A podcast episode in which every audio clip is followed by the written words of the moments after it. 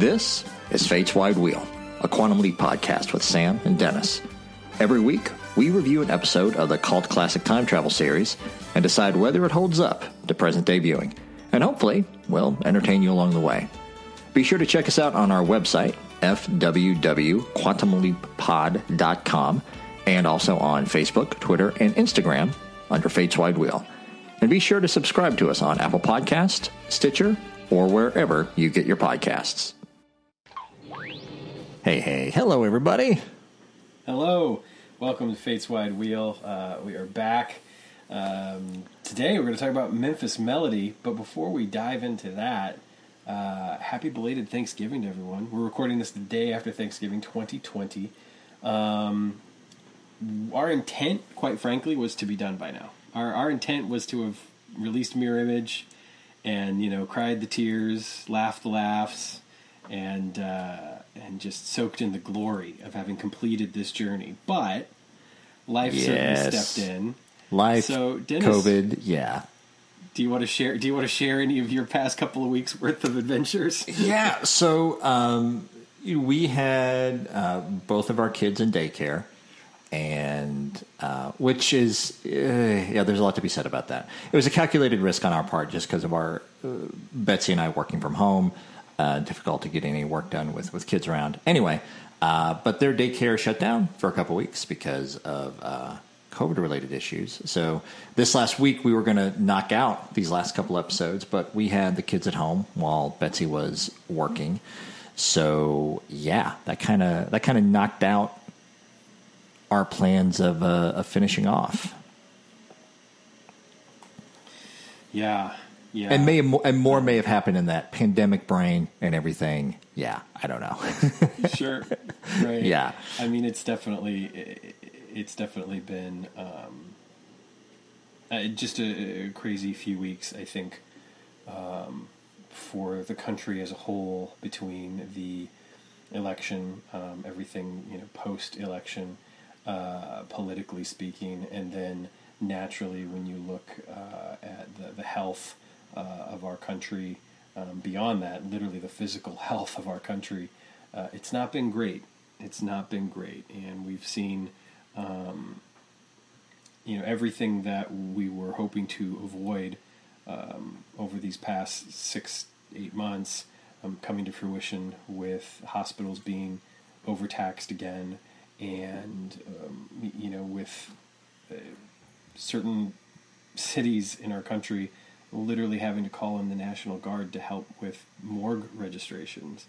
Um, you know, we, we saw the second highest number of cases reported uh, in the country yesterday. We saw the second highest uh, number of deaths in one day reported, I think, two or three days ago. So, it, it, and there's no telling what, unfortunately, the holiday yesterday and, and the rest of this weekend will, will bring us come, you know, a week, two weeks from now. Um, I know a lot of uh, health experts are, are suggesting that about three weeks from now we could see an, a- an all new peak, and um, that, of course, people are going to be looking forward to Christmas and trying to kind of carry on like like nothing is is different, but we we know that to not be true, and obviously it's hit very close to home for both of us.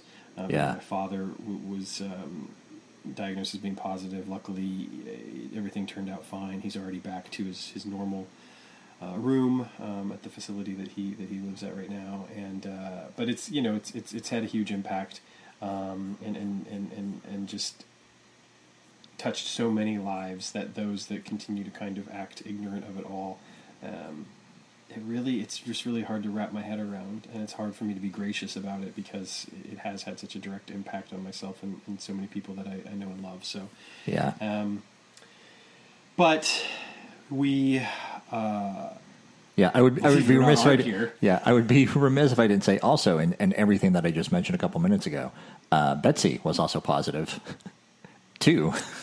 yeah. Well, I didn't know if you wanted to mention that or not, so that's why I didn't say anything. But I was just of like, yeah, yeah. No, uh, like I said, pandemic brain. Luckily, she had a very, uh, she had a very mild case. But between, yeah, between us having kids at home, and she even ended up like taking a couple uh, days off of work and, and just yeah resting at home. So, um, like I said, yeah, luckily very mild, but still, Yeah. yeah, um, yeah, yeah, and everything you just it- it's it's it's hard to be gracious about it right now, um, and also I think we are we're past the point in the pandemic where early on, you know, you could you could say like, oh, I'm grateful for like. Uh, you know, the extra time for reflection or for quarantine or, you know, getting a new skill or whatever. But I think before this is all over with, um, everyone is going to be directly touched by it. We're all going to know someone who had either a very serious case or or someone who, who has passed away from it. So I think I think we're past the point of trying to find the silver linings Right. in the in the you know in this uh, in this pandemic. But that being said, maybe we can bring you a little uh, joy and some distraction during this time. Yeah, I, that's certainly been the hope, and and we've you know honestly we have had a few folks um, say just that, which has been really really gratifying and, and really nice. In fact, we had a really lovely message um, from a, a new-ish listener, um, Sebi Ravi. I hope I pronounced that correctly. Um, sent us a really nice message yesterday, and uh, you know we're just really really uh, appreciative of, of all the listeners right now, and um, you know anyone who's obviously taken the time to to say something to us directly uh, it's really cool of you but even folks that are just hitting the download button and you know not interacting at all um, we appreciate that and, and we hope that you're enjoying the ride as much as we are because as we now are here to cover the penultimate episode of the series uh, there there are genuinely a lot of emotions and, and thoughts uh, that I'm having as, as we approach the final episode. Um, and I think we can talk about it more next time when we do cover the final episode. But there's there's this weird sense of accomplishment and, and relief and joy and sorrow, and it's kind of you know all the things. Anytime you finish something, I think you you know you can't help but be so very happy about it. But then, of course, you also realize that this thing that you've worked on and you've had so much enjoyment doing is is now going to be you know not necessarily completely over. We certainly have plans to continue going, but but not quite the same. you Yeah, know? it's gonna. Yeah, it's. uh I mean, yeah, real life has gotten in the way of us recording, but yeah, sometimes I think like I, I put off, you know, recording like the final few episodes, especially the final episode, because like doing the final episode justice. Um, and, and we've talked about it before. I feel uh, I, I hate that you know we used to have a really good track record of getting guests on the show, and now just because of of life and pandemic and not being able to record in person, we don't do that much anymore, and uh, I hate that. So at some point, even if we don't do it for the final episode, I want to find a reason to get uh, some of our old guest stars back in to uh, Yeah. to talk some leap. So yeah, because we got the novels, we got the comics, we have the uh, the failed attempted reboot of the early aughts, the soft reboot. Uh, and of course, I mean, we, we could always do like, uh, I think maybe like um, one of our first episodes after we wrap up the, the TV episodes is just do a retrospective of like rank our top 10 episodes. Having rewatched the episodes now. right. Um, you know, because I feel like there there are some episodes I appreciate a lot more having going back and rewatch them as an adult.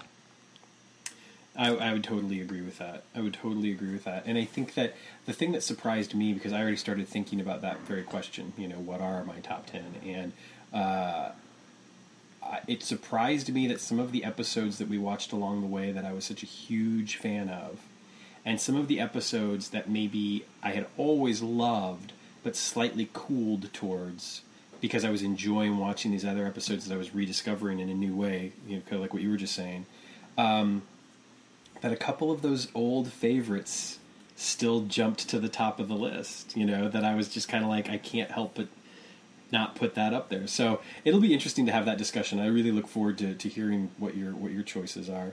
Um, I do, however, think it's safe to say that one of those choices will most likely not be Memphis Melody.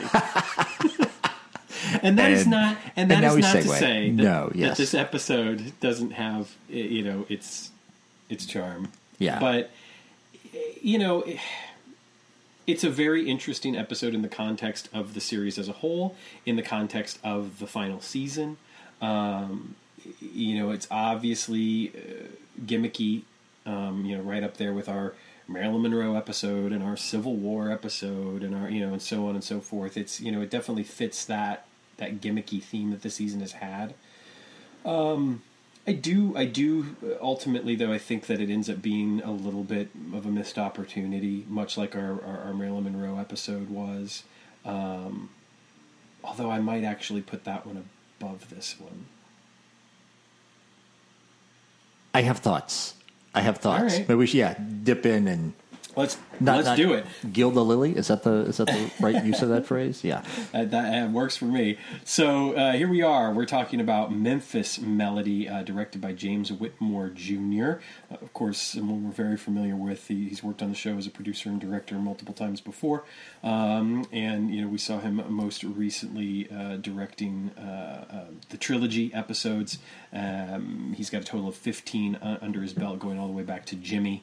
Um, other episodes that, that certainly stand out include um, Eight and a Half Months, A Leap for Lisa, Lee Harvey Oswald, and, and as I said, the aforementioned trilogy. He will, of course, also go on to direct the final episode, um, Mirror Image, which we will be speaking about next time. Uh, our writer is Robin Bernheim, um, credited as Robin Jill Bernheim. of course, someone else that we've seen, producer on the show this season, um, and uh, writer uh, as well. Um, she most recently had written Dr. Ruth, uh, as well as Tale of Two Sweeties, Deliver Us from Evil, and Leaping of the Shrew. Um, excuse me. Our air date is April the 20th, 1993. Our leap date is July 3rd, 1954. Sam has leapt into Elvis, Aaron Presley, and we are, of course, in Memphis, Tennessee. Yeah. TV guide description. TV guide. Uh, oh, here we go. Whew. History might get all shook up when Sam takes the form of Elvis, who's on the verge of being discovered. Um, we got to forgive TV Guide because they're not the only ones guilty of some bad Elvis title puns here. Oh gosh, no. Yeah. I mean, let's face it. Even in 1993, I think almost every Elvis pun that you could possibly make had already been used up. Yeah. You know, like Ooh, yeah. you couldn't really break any ground. You know, You could not. Yeah. Uh, then much less now. yeah. Other other countries in Germany, this was known as Elvis's first hit. Pretty good. That's respectable. Yep, I like right, that. right. Uh, in France, it was simply known as Memphis Melody, and in Italy, this is my favorite one. Oh, Italy, you always come through, unless you're racist. Um, uh, punches, babes, and rock and roll. Wow, they're not wrong. But yeah, Um, in fact, we'll get to that a little bit later because I have a comment that, that I think dovetails nicely with that. Um, so, uh, you know,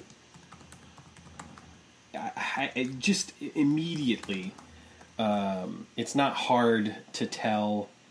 Um, like even before he looks in the mirror, I think we have a pretty good idea of of who who he is, you know, and and and what's happening here. Um, there are multiple uh, elements of, of of Elvis's afterlife, if you will, uh, in in film and television and in books that play into this sort of trope of you know cut your hair, boy. Uh, and and they hit on it right here, you know. And in many ways, it is something that made him stand out. It was something that, that made him other. He didn't conform to the you know to the to the hairstyles of the day, um, especially in you know a conservative southern town like Memphis, Tennessee. Um, so it was it was definitely something that set him apart, made him unique. Um, and I do think that it, it, even though it might be a little cliche, um, I do think it's a it's kind of a I don't know. There's something about it. There's something about the choice to make that this point of contention right off the bat that I do actually kind of like, even even if, like I said, even if it is cliche. Yeah, I, it's. Um, I don't know. I, I never really caught that. I always, um, I had always misremembered as the the two guys trying to cut his hair at the beginning of the episode were uh, more like friends playing a prank than they were actually like trying to pick on him. Uh, you know, rewatching the episode, I was like, oh no, that that wasn't what was happening. But um, I feel like there may have been a missed opportunity because I feel like all of everything that you just said was summed up in these two characters who we see at the top of the episode and then we never see again, and in the form of the character of Frank Begley. Because basically, like three quarters of his lines are about what white trash um, Elvis is Yeah. and it's all summed up in you know in in those characters and those interactions um and also a little bit in Sam's voiceover monologue at one point talking about like how in many ways Elvis was the embodiment of the American dream because you know he was poor came from nothing and he was you know for a time the you know the king of rock and roll. He was the biggest thing ever. Yeah, yeah. Um, I, I, I mean, I think there, there's there's really no way to understate you know his his value to the pop culture landscape, and um, you know, I mean, there was uh, about about oh 18, 19 years ago.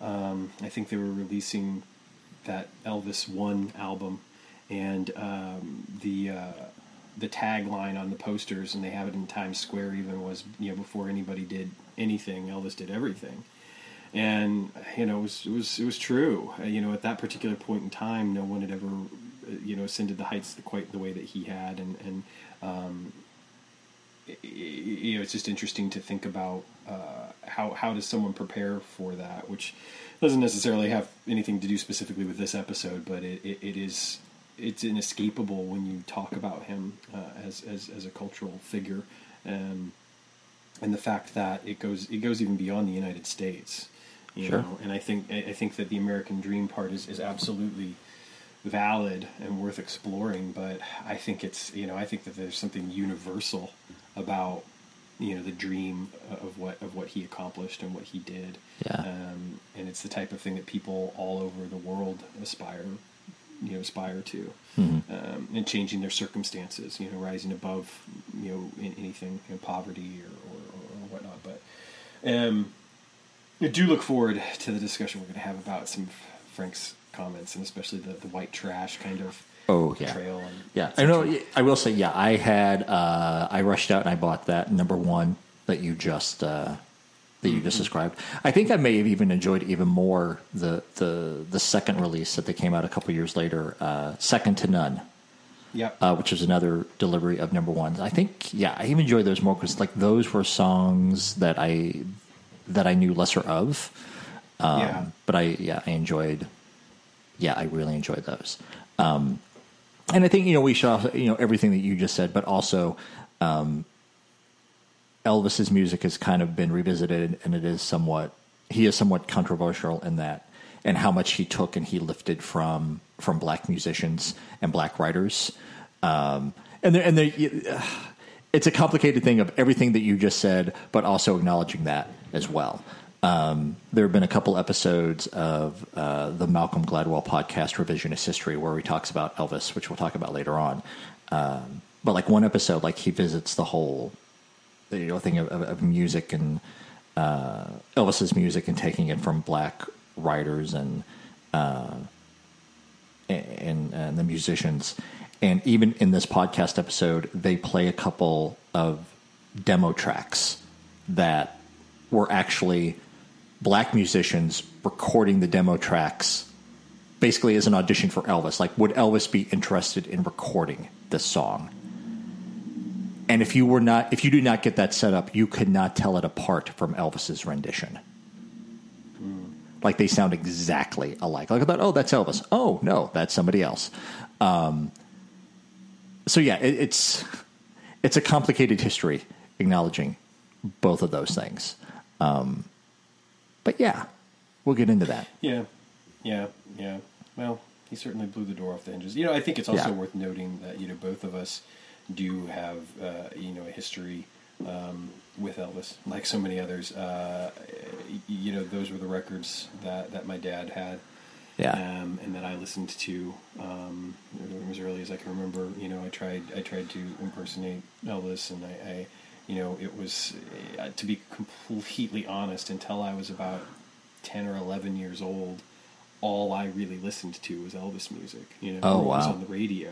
Sure. But anytime I had a choice, I was listening to Elvis. I was listening to my dad's old records, or, or uh, you, you, know, buying a tape. My first, you know, my first CD um, was an Elvis CD. The first record that I ever bought uh, with my own money was uh, was actually a, like a compilation of hits, but the reason why I bought the compilation was because it had Elvis on it. And the only reason I didn't buy an Elvis record is because my mom wouldn't let me because she was pretty sure my dad already had it. So so, so, so she was like, no, yeah. just you know, don't don't buy an Elvis record. Dad probably has it. So you know, um, a huge part of my life growing up. Um, you know, when I was in high school, I wrote a, a one act play uh, that had to do with Elvis. You know, I uh, um, I a lot. I just did a lot of embarrassing things as a youngster uh, that were related to Elvis. You know, watched every movie I could watch, uh, read books. Um, you know, we went to Memphis when I was about ten years old, I believe, 10 mm. 11 years old, um, and went to Graceland and, and, and, you know did did that whole number, and then um, and then when I was, uh, I think I had just let's see, had I, I just turned thirty. Um, I got a job working at the Children's Museum of Indianapolis which is actually, you know, renowned as one of the finest children's museums in the world. And uh, they happened to have an exhibit at the time called Rock Stars, Cars, and Guitars. And uh, they had like one of Elvis's guitars there. They had one of his cars there, and uh, they had, but they had no programming. And, and I was hired as an actor interpreter, which basically meant that we would you know, go to the spaces and, and, and, and you know do monologues, inter, you know, interactive theater of some sort to um, engage the, the audiences that were there to see the exhibits. And um, there were a couple of, of, of spaces uh, in particular that were just reserved for actual like shows, you know. And uh, so at the time, I, I, I got the job, and on literally my first day, uh, because that's just who I am, I guess. I walked into my boss's office and I was like, "Hey, I can actually do a pretty mean Elvis impersonation, and I think we should have uh, an Elvis performance in this space." Uh, and she she was just kind of like, "Okay, go write one," almost like a challenge or whatever. So I did. I brought it back. The you know the director of, of the museum saw it. Uh, and was like, okay, yeah, let's do it. And so I did it. And the other actor interpreters came to me and they're like, this never happens. And I was like, all right, well, you know, it, it happened. It happened now. Um, so, uh, so I've actually played Elvis before, um, and uh, it was, you know, it was quite the quite the experience, and uh, yeah, I so so so I have a, a pretty um, long history uh, with with Elvis, and, and and have a lot of feelings, um, you know, on both sides of the coin.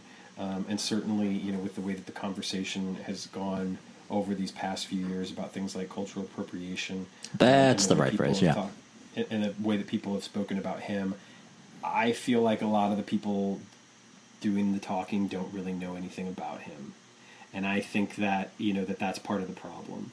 I think the thing is, is it's easy for people to say, you know, that he did this or he did that, but they don't actually know where he came from and they don't actually know his background. And I think that that's kind of the the issue that I take with a lot of the accusations of cultural appropriation when it comes to Elvis. Sure. So I, I, I'm I'm I'm quick to defend him in those in, in those instances, mm-hmm. um, especially in his especially in his early years. Yeah.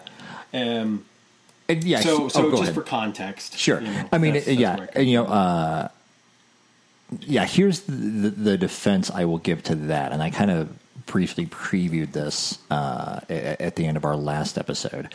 Um, I think if you go back and look, I think uh, a lot of uh, any white entertainer or artist, actor, studio, company, anything, you look throughout history, a lot of people are guilty of cultural appropriation. That's not to excuse it. I'm just saying a lot of people are guilty of it. I do think a lot of times the reason why Elvis comes under attack um, is I think there um, there's a little bit of uh, classism. There's a little bit of caseism, casteism. Um, the fact that uh, he was from the South, he did come out of poverty. He was just a poor kid. Um, and I think maybe sometimes a, uh, a little bit comes about, oh, here's someone who uh, he kind of rose above his station. And that's why he gets singled out. Yeah. Um, people who are more educated about all of that probably could could speak more to that and make the better case of it. Um, but yeah, that's kind of like my my brief two cents in a little podcast about an old time travel TV show. Uh, I didn't know that you played Elvis or did a mean Elvis impression. Uh, that's all great to hear. I too have also played Elvis back in my younger days. Um, in college, uh, every year the college theater department would do a children's show. And it was actually a pretty big moneymaker for the theater department because they would like bus kids in um, for like a, a, week's worth of, of children's shows. And uh, one year there was a uh, we did a musical that I can't. Uh, God, I'll, think of it later. Um, but it was it, was set in the fifties. It was a it was a fifties whatever. Um, and one of the main characters within the thing, he was basically he was very he was a contemporary of Elvis, although this character in the musical didn't actually exist in real life. Uh, but to cast more people and kind of give out some filler, uh, the director of the show uh, cast uh, me and a couple other people as Elvis, Jerry Lee Lewis, um, and one other I can't remember who. Um, I, actually, it may have just been uh, Elvis and Jerry Lee Lewis, but yes, I played Elvis and I did a couple of pre-show songs. I think I did uh, "Jailhouse Rock" and "Let Me Be Your Teddy Bear." Uh, I did those. The thing is, you know, they had me in the '50s pompadour. They had me dressed like Elvis did in the '50s. But I'm I'm a big guy.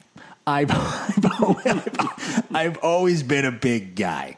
Uh, so imagine uh, Elvis at the size he was in the later years, dressed as he was during his younger years. Uh, and the pompadour wig was really excessive. I looked more like a uh, uh, a white James Brown. Vocal now, now, now vocally, um, I, I, can still do a pretty mean Elvis. Um, you know, so I, I, could sound a lot like him. You know, I'm you know uh, pretty good in that regard. Um, and then uh, somebody, uh, somebody on the faculty at the college that I went to, Murray State, they were so enamored with Elvis. Somehow they talked me into going over to her office and serenading her in costume. Uh, I, at one point in time, there was a, there's a picture that exists of me like on a knee in front of her in her office, singing. Uh, it was it, like you know, "Are You Lonesome Tonight?" or or "Can't Help Falling in Love." One of those. Yeah. I was performing one of those songs for her. uh, now here's now here's the kicker. Let me, on top of all of that visualization, let me give you this. I was 21. Yes, I was 21 years old at the time and dressed up as Elvis. I also had full metal braces. because that is quite the image. Because up until that point, uh, I, I, had had very crooked teeth in my childhood. Did not get them fixed my, until my early adulthood. So imagine all of that Elvis, full braces. That is that is. I can't I can't beat that. yeah, good times. Wow, wow.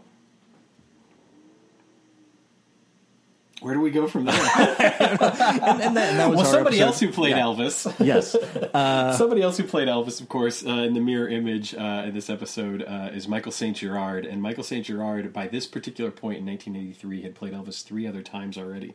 Um, uh, first, I believe, in uh, Great Balls of Fire, um, which was the movie biopic of Jerry Lee Lewis, starring Dennis Quaid. Um, and uh, then again in a movie called Heart of Dixie, which I don't know anything about, uh, and then um, uh, also in the Elvis TV series. It's interesting because in Matt's book he calls it a miniseries, um, but it wasn't a miniseries. It was actually a it was it was it was intended to be you know a, a, a standard uh, you know weekly television series, um, and the ratings were not great. Um, and so it only lasted for a few episodes on the network, and then TNT, because Ted Turner is a lover of all things Elvis. Um, it's it's one of the things that actually prompted him to buy um, the rights to United Artists uh, films back in the day, and because a lot of the Elvis movies were, were under UA, um, and so um, TNT actually bought the rights to the series, rebranded the show as Elvis: The Early Years because obviously since it didn't last very long, it only covered um, you know through uh, uh, about I think 1955 was as far as it got, uh, and they aired um, some of the unaired episodes that that I believe ABC did not get to. Um, the um, yeah, it lasted from February 6th until May 19th of 1990. There were 13 episodes total, three of which were unaired. Those three unaired episodes ended up again being aired on TNT um, eventually. And uh, yeah, so uh, he obviously has quite a bit of experience playing Elvis. Doesn't get a lot to do. You know, I will uh, say, you know, good for good for him being a good sport. Uh, from going from because I'm sure when he got cast in the TV series, like he thought that that was going to be his big break. You know, as I'm sure any actor Yes. does when, when they when they get cast, especially as such uh, you know an iconic real life person, and then for that to fail, like oh what like I'm basically a cameo. Good sport, Right. Good sport.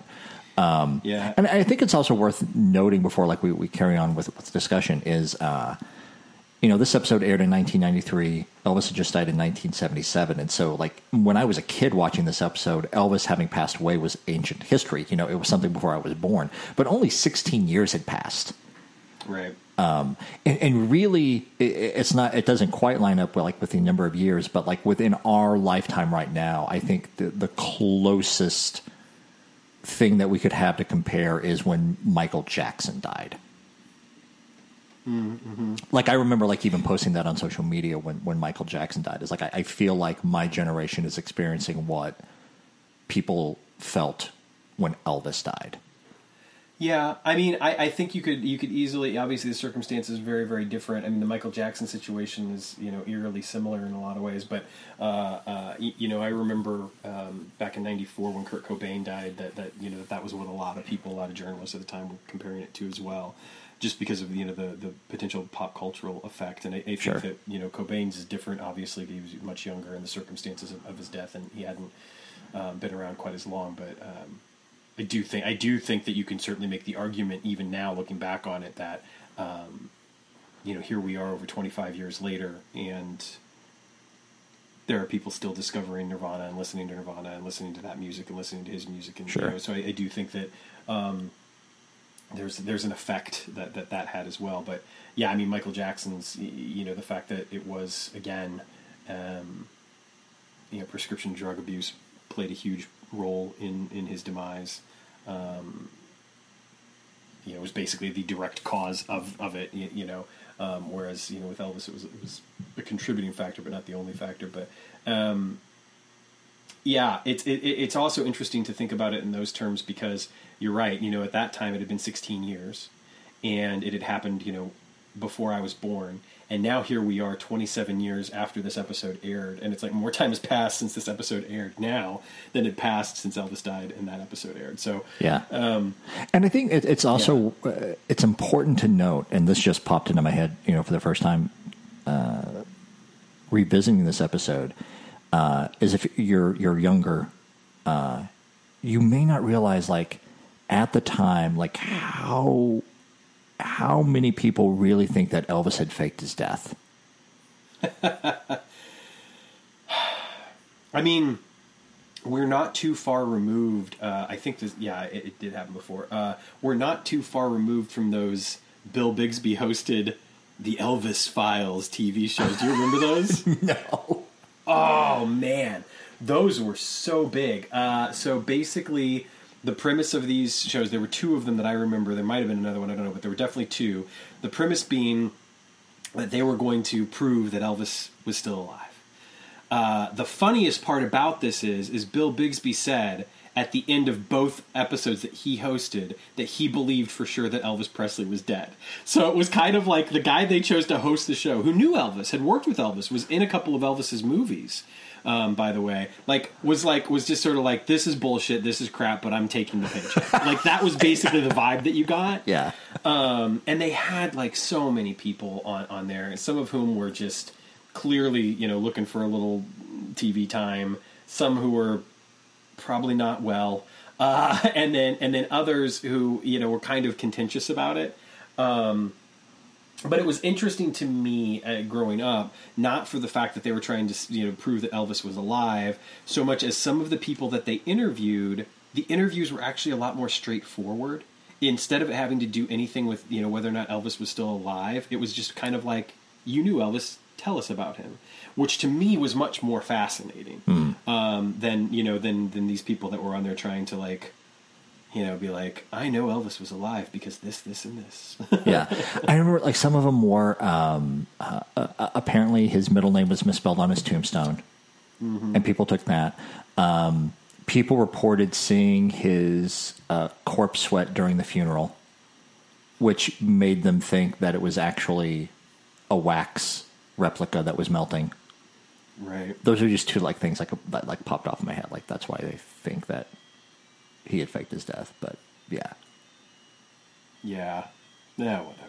Wait. You know, I mean, it's Yeah. it's one of those things where it's kind of like at this point, at this point, I can't. You know, it's just it's like it's the same thing with with with JFK or Tupac or Andy Sure. Kaufman or you know, any of these people. You know, Well, even like, what made come me think of it is uh, it, it was very brief, but very briefly after Michael Jackson passed away, there was a little conspiracy around he was still Mm. alive. Like I remember, like seeing some reported video of Michael Jackson getting out of the back of a van um, in like some like parking garage, like he was like sneaking around or something, supposedly after his passing away.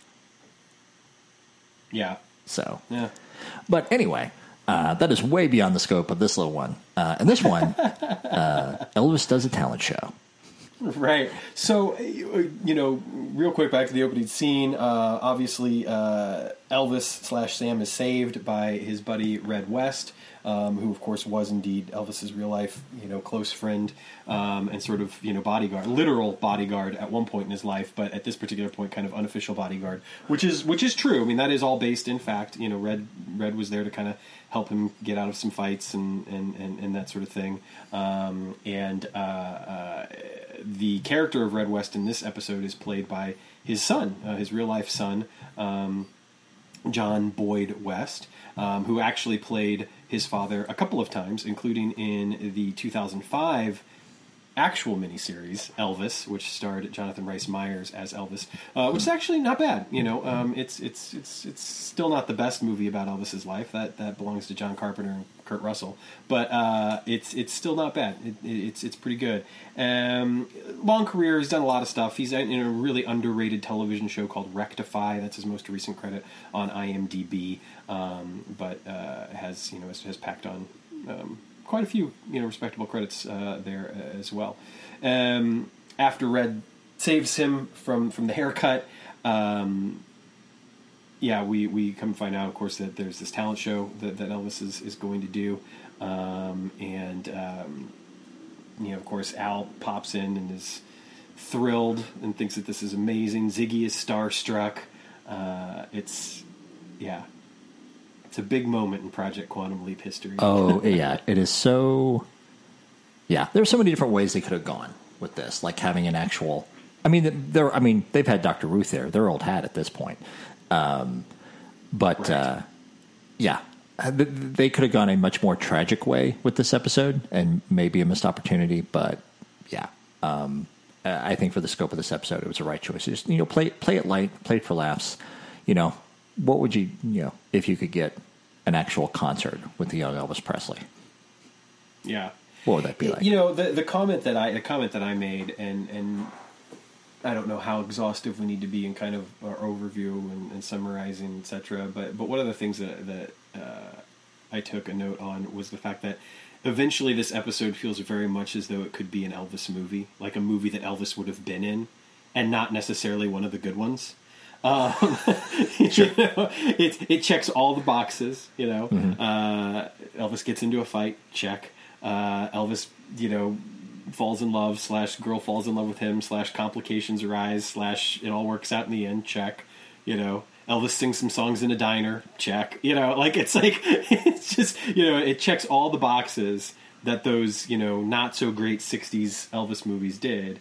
Um, and that and, and ultimately that's one of those things that it just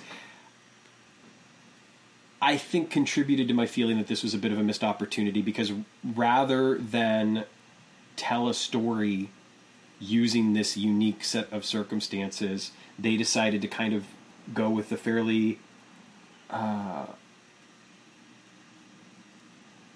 just odd and pedestrian setup in a lot of ways instead of instead of really going for like an engaging story. I feel like the story doesn't engage me the way that I want it to, especially compared to, to other episodes. Even and, and again, even Goodbye Norma Jean, I feel like engages me in ways that this episode doesn't. Yeah, but the thing is, like when I was a kid, I loved this episode because I was into the Elvis Of music, course. and uh, you know, I realized like as a kid, like the like the you know the overall plot and the themes, whatever, blah blah blah. Um, you know, I would go around and I uh, I literally had like my own Quantum Leap soundtrack before the soundtrack was released, and like Yeah. I would just put my tape recorder next to the TV and I would just record the songs that Scott Bakula sang. So you know, Sure. a whole a whole section of that cassette tape was dedicated to this episode. Um, Yeah. I, I, I think I even had Dixieland, you know, his version of Dixieland on there. Oh God! as, as horrible as it was. Um, so yeah, um, it would have been great if they'd have done a more nuanced one, and they and they kind of like touch on that, like with Sam's one monologue about like, you know, what if he could would have changed Elvis's circumstances? Would Elvis had been happier had he never been discovered? Ultimately, um, I think that's beyond the scope of Quantum Leap. Like I think that would like you know, uh, it would be an Sure. interesting you know uh, story or, or or or novel or movie or something like you know take Elvis or take any tragic uh, celebrity and do a time travel yarn where they they don't get discovered. What happens? Would they be happier? You know, I mean, it, it, it is an interesting question. I think, though, that, that, you know, I would actually argue no, or at least that it would have not been. it- would have been maybe a different kind of unhappiness, because I think that when when someone has you know the desire and the dream to do something like he had, had he not accomplished that, I think that would have been, you know, more soul crushing in a lot of ways than all the pitfalls of fame and fortune that came his way later. You know, would he have lived longer? Yeah, probably actually. You know, but at the same time, you know, you, you, you do have to wonder about the life that he had in those years Yeah, as opposed to the years that he had in his life. And so, eh, you know, that's that's sure that it's it's it's an unanswerable question in a lot of ways. But I mean, that's that would be my, you know, my my sure. best stab at it, I suppose. Yeah, I mean, I'm, I'm Um, thinking of mind, um, uh, and this is a bit of a tangent, but uh, Pete Best, who was the Beatles drummer before they kicked him out Yep. and was replaced by Ringo Starr. Um, I, I read a, a section of a story. I think it's in the book, uh, "The Subtle Art of Not Giving a Fuck." and um, they they touch on his story where I, I think Pete Best, like he he has put out there, and he firmly believes that while yes, it was soul crushing to be kicked out of the Beatles just before they hit stardom. Looking back on it, he believes that he is a much happier person having gone on and having lived the life that he lived versus having been in the Beatles. You know, I look. I think that I think there's two sides to that. I think that that is absolutely true for him. I think that's also probably what he had to tell himself for a very long time. I mean, sure, yeah, yeah, you know yeah, Be, and i think that i think it's like it's like when i look at certain things that i you know choices that i didn't make in my life you know jobs that i might have turned down or you know uh, places that i decided not to move at a certain point in time or whatever. You know I can't. I guess I'm not willing to say one way or the other, but I do know that the level of happiness that I have now, and and some of the things that I have in my life now, I would not have had I made those other choices. Not that I'm comparing any of the choices that I had on my table, you know, to to the success and fame of the Beatles or Elvis or anything like that. Sure. But you know, it, it it certainly would have. You you know, looking back on it, I realized they probably would have been better professional choices for me to make. Um, but you know, for whatever reason, I went I went a different way and I did my own thing. But you know, knowing that, I know that had I not made the choices that I made, that I wouldn't you know I wouldn't have met my wife. That I you know that we wouldn't have gotten married, and that my daughter wouldn't have been born. Um, I can say that with a pretty good degree of certainty, and I know that you know that I can certainly sit here and say right now, well, I wouldn't trade that for anything. You know, now six or seven years ago, that might be a different story. But where I am now today, you know, I know. So it, it, it I think that we're getting way off way off topic Sure. here. But I, you Yeah. know, I, I do Yeah. think I do think that that it's one of those questions that sometimes you, you know you you can't necessarily know the answer for sure, and yet at the same time. Um, if, if if for Pete Best, if he looks at it in that way, you know, the idea that like if I wouldn't have if I wouldn't have gotten kicked out of the Beatles, I never would have met my wife, and you know, I wouldn't have these kids that I have now, and I couldn't imagine anything different in my life, and that makes me the happiest I could possibly be. Totally, but I can definitely imagine there was a time in his life when he might have been sitting there just being like, "What happened?" You know, Oh, like sure. Yeah. I knew, and this is uh, another tangent, but uh, years ago before I moved to Chicago, I was in uh, an improv group with uh, with a guy, and I, I know I won't say the band's name because I don't know who listens to this and whatever, and just to protect privacy as much as possible. Um, he was the drummer for a band that he got kicked out right before they blew up and got really popular, and they they kind of faded off now, but in the in the mid aughts they were pretty popular. Um, and he got kicked out of the band because basically he was involved with uh, basically like because of relationship problems with his girlfriend, he was just not in his best place. And they knew that they were getting ready to to hit some success, and they didn't want to have him as a liability, and they kicked him out. Uh, and at the time that he was in the uh, in the improv group with me, he was kind of licking his wounds because like he was very much in that phase of one day I will be happier, but right now this really fucking sucks. Yeah. Yeah. So you're listening to the Sam and Dennis Hour. Uh, yeah, you, uh, that does actually, though, it does actually play into a bit in this episode, and and the reason why I think we can make that argument is is the character of Sue Ann. Oh, God, because yeah. Sue Ann gets an opportunity here that in the original sis- history she would not have. And then ultimately, kind of ends up having to go another way than what Sam initially changes things towards, because Sam has to set things right for Elvis because he screws everything up. And so I think there's a lot of questions to be asked in the context of this episode about the character of Sue Ann and what ends up happening. So, talent show. They're there. Red and Elvis are in the audience. This girl gets up on stage. She's gonna, you know, sing. She's horrible. She runs off stage. She throws up. It's, you know, it is what it is. Sam, of course, overcome with empathy and compassion, you know, has to go to her and has to help her out and and and, and try and make her feel better. Uh, I don't know, Dennis. What, what, what were you thinking? I mean, I mean, yeah, it, it's it's classic Sam, whatever. And also, it it does not help that she's a very attractive woman. So of course, we know Sam. I mean, Sam is our noble Boy Scout, but come on, we know Right, right. we know Sam. Uh, so yeah, Yeah, I don't know if that much uh, Sue Ann, by the way, is played by Mary Elizabeth McGlynn. Um, she has done a ton of voice work, um, both uh, you know behind the microphone and and and, and then also as a voice director. Um, not a lot of on-screen work um, actually since this episode. Um, most of it has indeed been uh, voiceover work, but she's, I mean, she's working right up until now. You know, most recently on Carmen Sandiego and the new uh, She-Ra and the Princesses of Power uh, TV show. Um, I didn't realize this, but I heard her recently because I still, you know, watch some anime from time to time, and uh, was watching Ghost in the Shell, the TV series, not too long ago, and she uh, plays the voice of the the main character. So. Um, you know she's she's had quite a, a lengthy career, um, but but again mostly um, behind a microphone instead of in front of the camera. Um, yeah, you know, and, and she and she does a great job in, in the course of this episode. I mean, she is certainly not at fault for for any of the the criticisms that I would levy at it.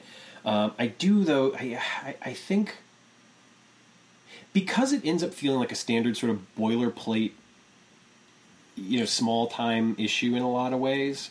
This episode, it, it's like the gimmick of Elvis is really just a gimmick. Like this character does not have to be Elvis. Is there a little bit of added drama because Sam derails Elvis's potential career? Totally.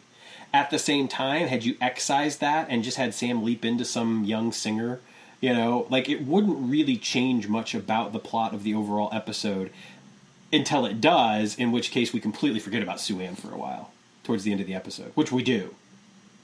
We do. Oh Like yeah. she gets pushed so far off to the side that she might as well not even be in the episode anymore. that is Um, true. Yeah. Which, which which is which is I, I, you know again simultaneously un, unfortunate and yet it, I, I guess I don't know. I, I just have difficulties with the episode. But Sam is Sam in his in his eagerness to help Sue Ann ends up changing everything and it becomes unlikely that Elvis will be discovered in the way that he was, and then uh, and then it becomes increasingly likely that now Elvis will no longer be you know Elvis, but will be uh, a, a you know sort of mid level duo with Elvis and Sue Ann. yeah.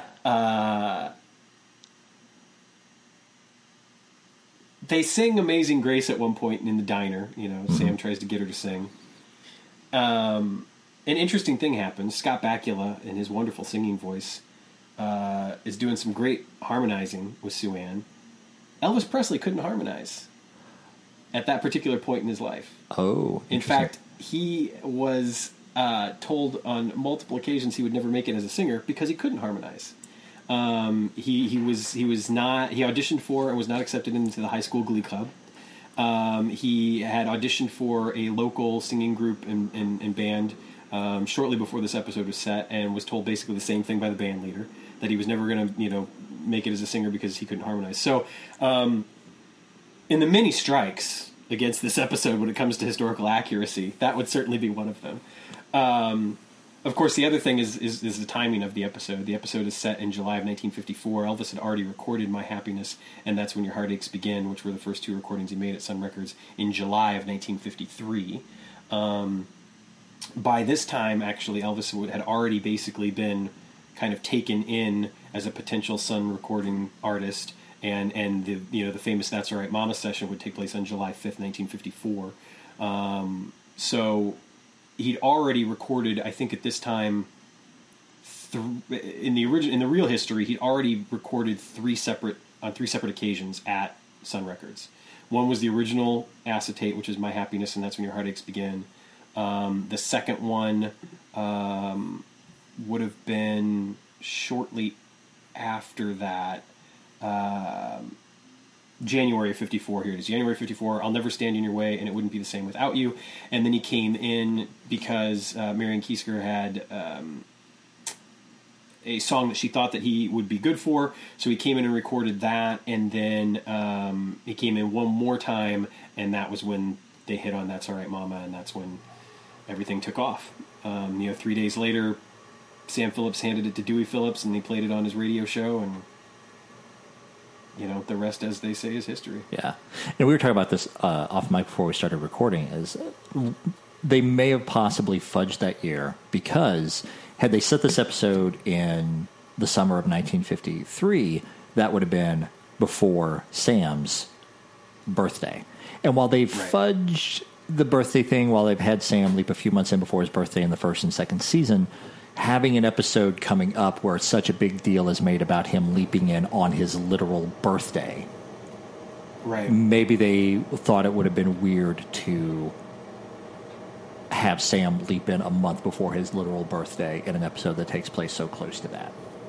Yeah. You know, it's also worth noting that um, there there was a lot of question over to Elvis's original Sun recordings um, up until you know I, I want to say yeah I think it had been let's see here I'm trying to I'm trying to discover exactly yeah it was I think it was into the 80s before they discovered some of these songs. Um, even the original My Happiness recording, I want to say it was the late 80s, early 90s before they actually discovered some of these recordings. A lot of his Sun Records recordings weren't even unearthed um, entirely until. Uh, God, and, and, I mean, yeah, it was. It, it, it, some of that stuff has been discovered just recently, even. Um, the know the original acetate uh, of My Happiness and That's When Your Heartaches Begin was actually bought by Jack White a few years back, and then for Record Store Day, he had a, a replica made of the of the record um, that people could could buy and own. Uh, I think he paid three hundred thousand dollars for the record at auction, um, which was a steal because it had actually been valued at half a million. So. Um, but uh, no, it, that's a valid point. Had they had they set this, but the other question is, it's like, well, why not go ahead and set it when you set it, but not have it necessarily have to do with you know Elvis being discovered so much as Elvis making that breakthrough recording. Do you know what I Sure. mean?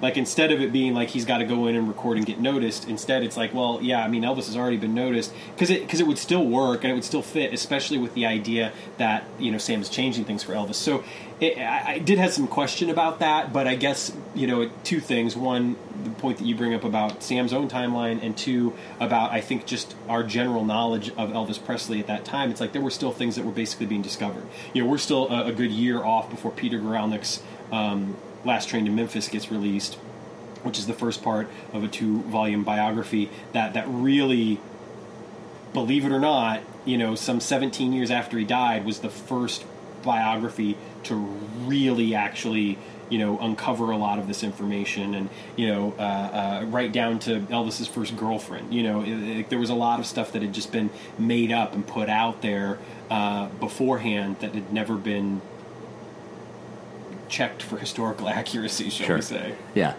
Uh, I think we kind of forget sometimes that uh, in 2020 we have the benefit of, of so much stuff is like out there and discovered, and it's, just, it's a quick Google search away. Where you know even you know 30 years ago that was not the case at all, and some new stuff was just coming out. yeah Yeah. Yeah. Um, and like you know, he said, you know, they, they, they could have said it a year later and uh, it really not to mess it up. It just occurred to me now they could have done they could have done something really interesting because the way the episode plays out is that by doing the talent show and walking out and saving Sue Ann uh, during "Will the Circle Be Unbroken," which by, another song I had on on tape that I played incessantly on my cassette uh, recorder. Um, they could have done something interesting where where Elvis and Sue Ann do get discovered. They just have kind of a eh, career. right Like they have like a good like really hot two or three years, and then they fizzle out by the early '60s. Like by by the time the Beatles come around, they kind of fizzle out, and they just kind of go on and live their lives.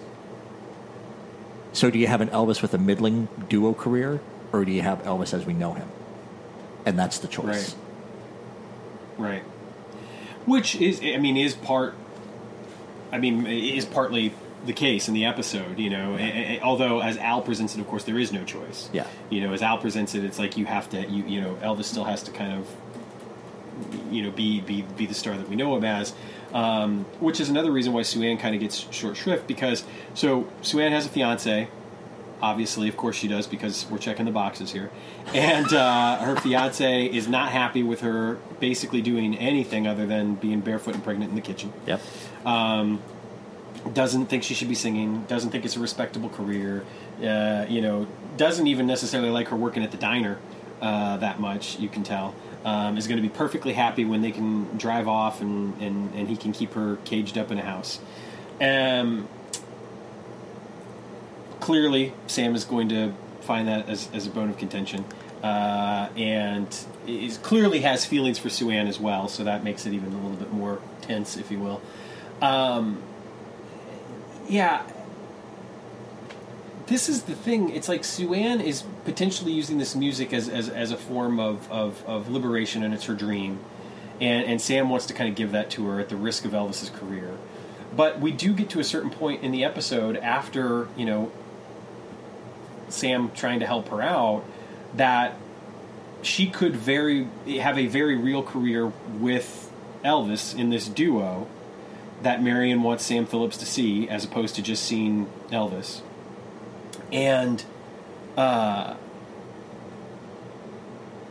Sue Ann kind of has to get sacrificed for that Yeah. to the point that after you know they have the fight and Frank kind of beats Sam up, although that's not how Sue Ann sees it. Sure, she thinks yeah. that Elvis and Red were beating on him. Uh, that um, that she has to go be the good, you know, the good 1950s housewife, and Sam still wants to kind of like free her from that, knowing all this time that he can't, he's not going to be able to give her her dream really. Uh, I don't know. It's weird, man. I the more I think about it, the more I'm kind of just like icked out by this particular element because it just feels I don't know, it feels like she really gets screwed over in a lot of ways here. I mean, Because uh, by the end of the episode, by the end of the episode, she no longer has a fiance, which we can look at as being a good thing, absolutely. Uh, she does have an audition, and she's going to go release a couple records. We hear, um, never really make it much, and then you know settle down or whatever. But I don't know. I, I think the reason the reason why it's difficult, and the reason why it's one of those things where you can't help but wonder about it, is she gets set up to potentially be, you know, in a different stratosphere, if you will, Mhm. and then just kind of settles for middle ground by herself. yeah, And yes, of course, it's a better life than what she would have had had she gone off and stayed with Frank. Yeah. But it's but it's also kind of like, God, Sam's screwing around with everything here, and yeah, he's going to fuck over Elvis's career, but he also kind of puts all these possibilities into play for Sue Ann, and then she kind of takes the one of least returns in a way. Well, I mean, I don't know. I mean, are do you think that she was happier in her original life with Frank or having a somewhat successful career, and then and then being able to uh, have a life more on her terms afterwards? Definitely happier. You're Yeah. right. She's So definitely she's something. I mean, she, I mean, she doesn't have Elvis's career, but also I think that's kind of like the failing of of you know maybe that's something they, they could have done a better job of driving home in the final moments of the episode is that in the end who is happier elvis or sue ann at after her revised life you know what i mean Right. because uh, you know elvis had a lot of issues and you know unfortunately he um, you know he, he, he passed away when he was 42 years old uh, and Sue Ann, who who kind of had a little bit of a career, and then when that faded, she went back into having a life that was more on her terms. Now that I'm thinking about it, what an interesting twist would it have been if it turns out in the final moments, and this would have been in keeping with a couple of moments from from other things that they've done in this season of Quantum Leap, is what if Sue Ann had blown up and become a huge star, and she ended up dying of an overdose? Oh God. yeah, I know. I, I get where you're going with that, uh, and that you know, and that Sam ends up saving her uh, in a way. No, that's a good point. I think the other thing that's that makes it weird too is the fact that we do get kind of a mixed story because then there are these scenes that Sam has with Elvis's mother Gladys that are kind of thrown at us that are that are again very much your stereotypical cliched Elvis at the dining room table with his mama. You know, like we've seen this before. There's nothing new about these scenes, um, and I'm not saying that they're bad scenes in any way, but uh, but you do kind of scratch your head and, and, and you wonder like, what are they for? You know, is it just is it just so Sam can say those you know those lines about I'm gonna buy you a big house and you know all this sort of stuff? But it's like, well, we've seen that before. Yeah. Now, Because Elvis did say those things to his mom. Yeah. Now, point of order. How many scenes were there with Elvis's mom? Two? Were there two? Yeah.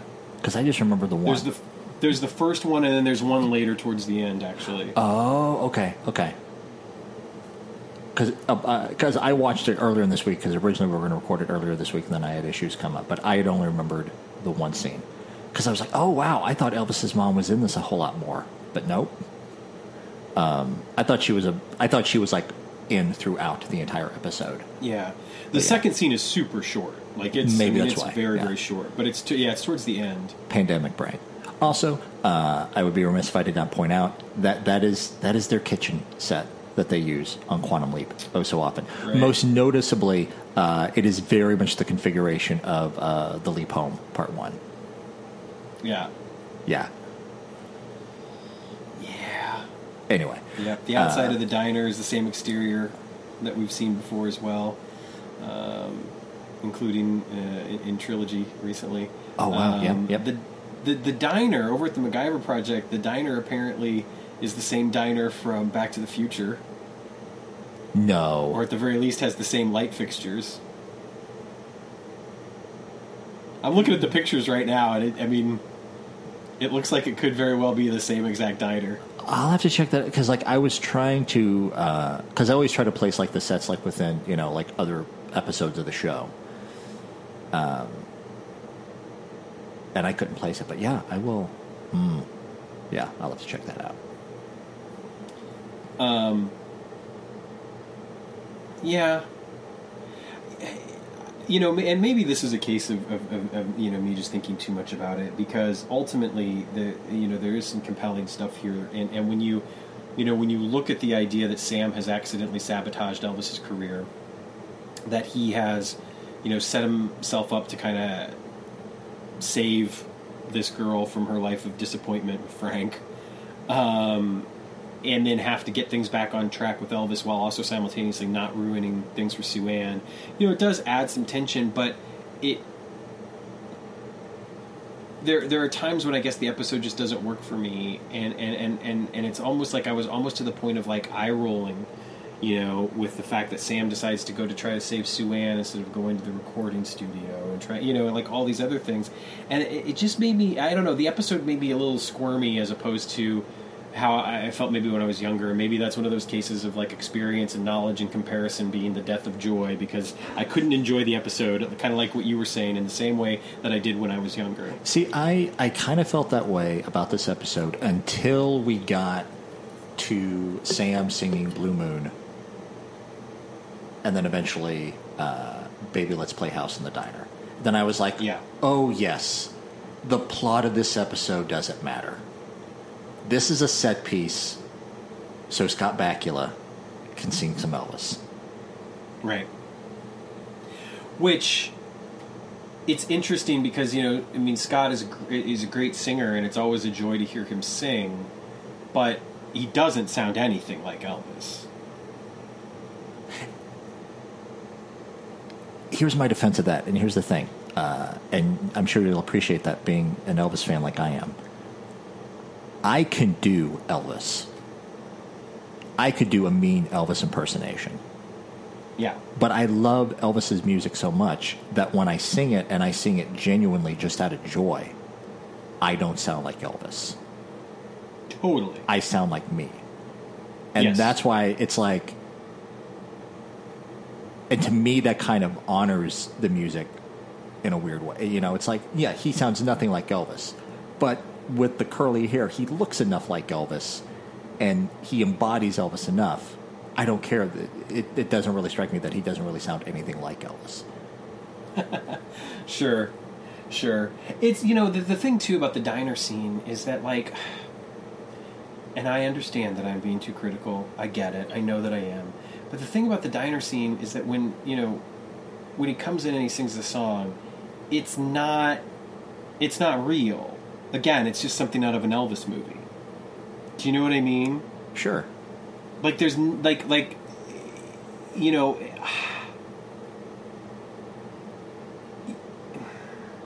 it I mean, we just, I mean, just you undercuts. It just I don't know. Sure. I mean, could you- could could you say like Sam burst in? He thinks he's going to be the hero. He thinks he's going to sing the song here. He jumps up on the counter, belts out the first few notes, and the person behind the counter's like, "The fuck you doing, Elvis? Get off the counter! It's lunchtime." Right, right, right. Anyway,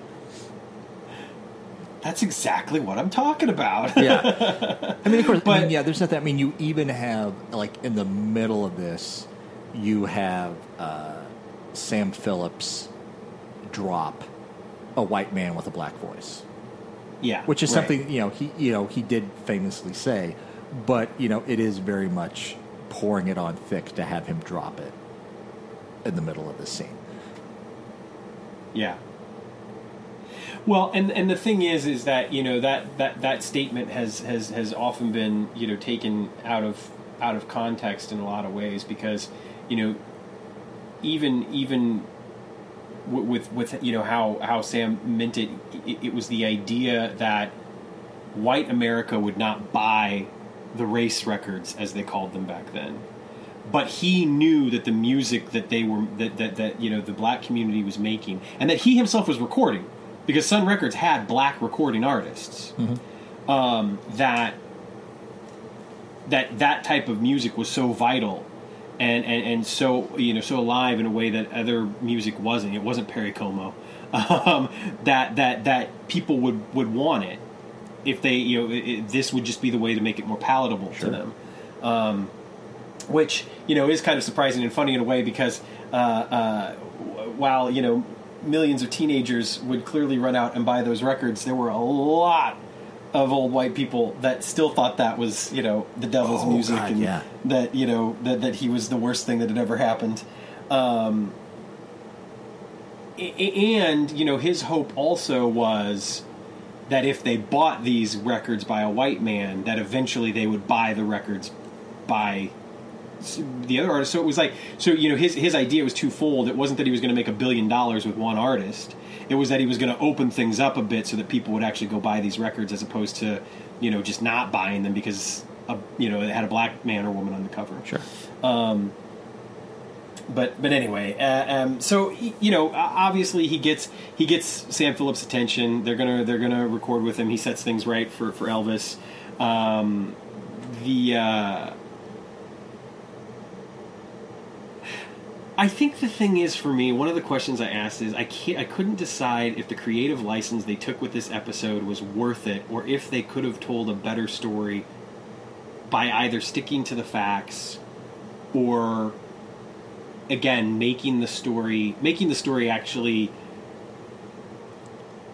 you know more about Elvis and more about that time and place. Because as it stands it ends up being a fairy tale. And if I want to see a fairy tale tale about Elvis I'll go watch that Heartbreak Hotel movie um, which I don't know if you've ever seen or not I have not. but uh, Uh, oh, the, yeah. the only thing I, I'm sure you probably know this, but it would be interesting to our listeners. The thing that I find uh, fascinating about the song "Heartbreak Hotel" is that it's based on a suicide note. Yeah. Uh, and also worth mentioning, since you mentioned that, that um, the idea of the Monkees recording that song in 1965, which is when they were formed, which is like 10 years after Elvis recorded that song, uh, is pretty slim, especially considering that Elvis actually did. Uh, it was one of the rare occurrences. There were only a few songs he ever had a songwriting credit on, and that was one of the songs he had a songwriting credit on. So it wouldn't have been Heartbreak Hotel as we know it. Uh, Love Me Tender was the other one, and then I believe there was another one in the, the mid to late 60s. He tried writing a couple of other songs, but they didn't fare too well, and apparently he, played one of them for his Memphis Mafia, and they thought it was a joke, and they, they laughed at it, and so that was kind of like enough for him to be like, I'm never to do this again. Um, but, uh, uh, and then the other thing about Jailhouse Rock uh, and Tony, Orlando, and Dawn recording it in the 70s, that would have never happened either because the song was literally written for Elvis Presley for an Elvis Presley movie. Like when you know when Leiber and Stoller wrote that song, it was only for Elvis. It wasn't like they had a song and it was out there for any other artist to go record. Sure. So it's like that's the thing. It's like there's so many things that this episode just does like gets wrong historically. It's like what's the point? What is the point of this episode? And at the end of the day, I'm left with saying the, the point of this episode is that Sam left into Elvis. Yeah. Now, and, I, I'm- and I'm just left saying to myself, okay, cool. I will say, as a counterpoint to that, um, Betsy, who is in and out watching this episode with me, who knows nothing about Elvis, uh, forgive her, Sam. She can barely tolerate Elvis music and will really only tolerate it when I'm singing it around the house. Um, her being in and out of the episode, the, the moments in the episode that she laughed at the most were those comments by Al. Because for her, just a casual viewer, she found it funny thinking of all these other artists recording these classic Elvis songs. Sure. Sure, and I, uh, you know, and I'm probably the only one who cares.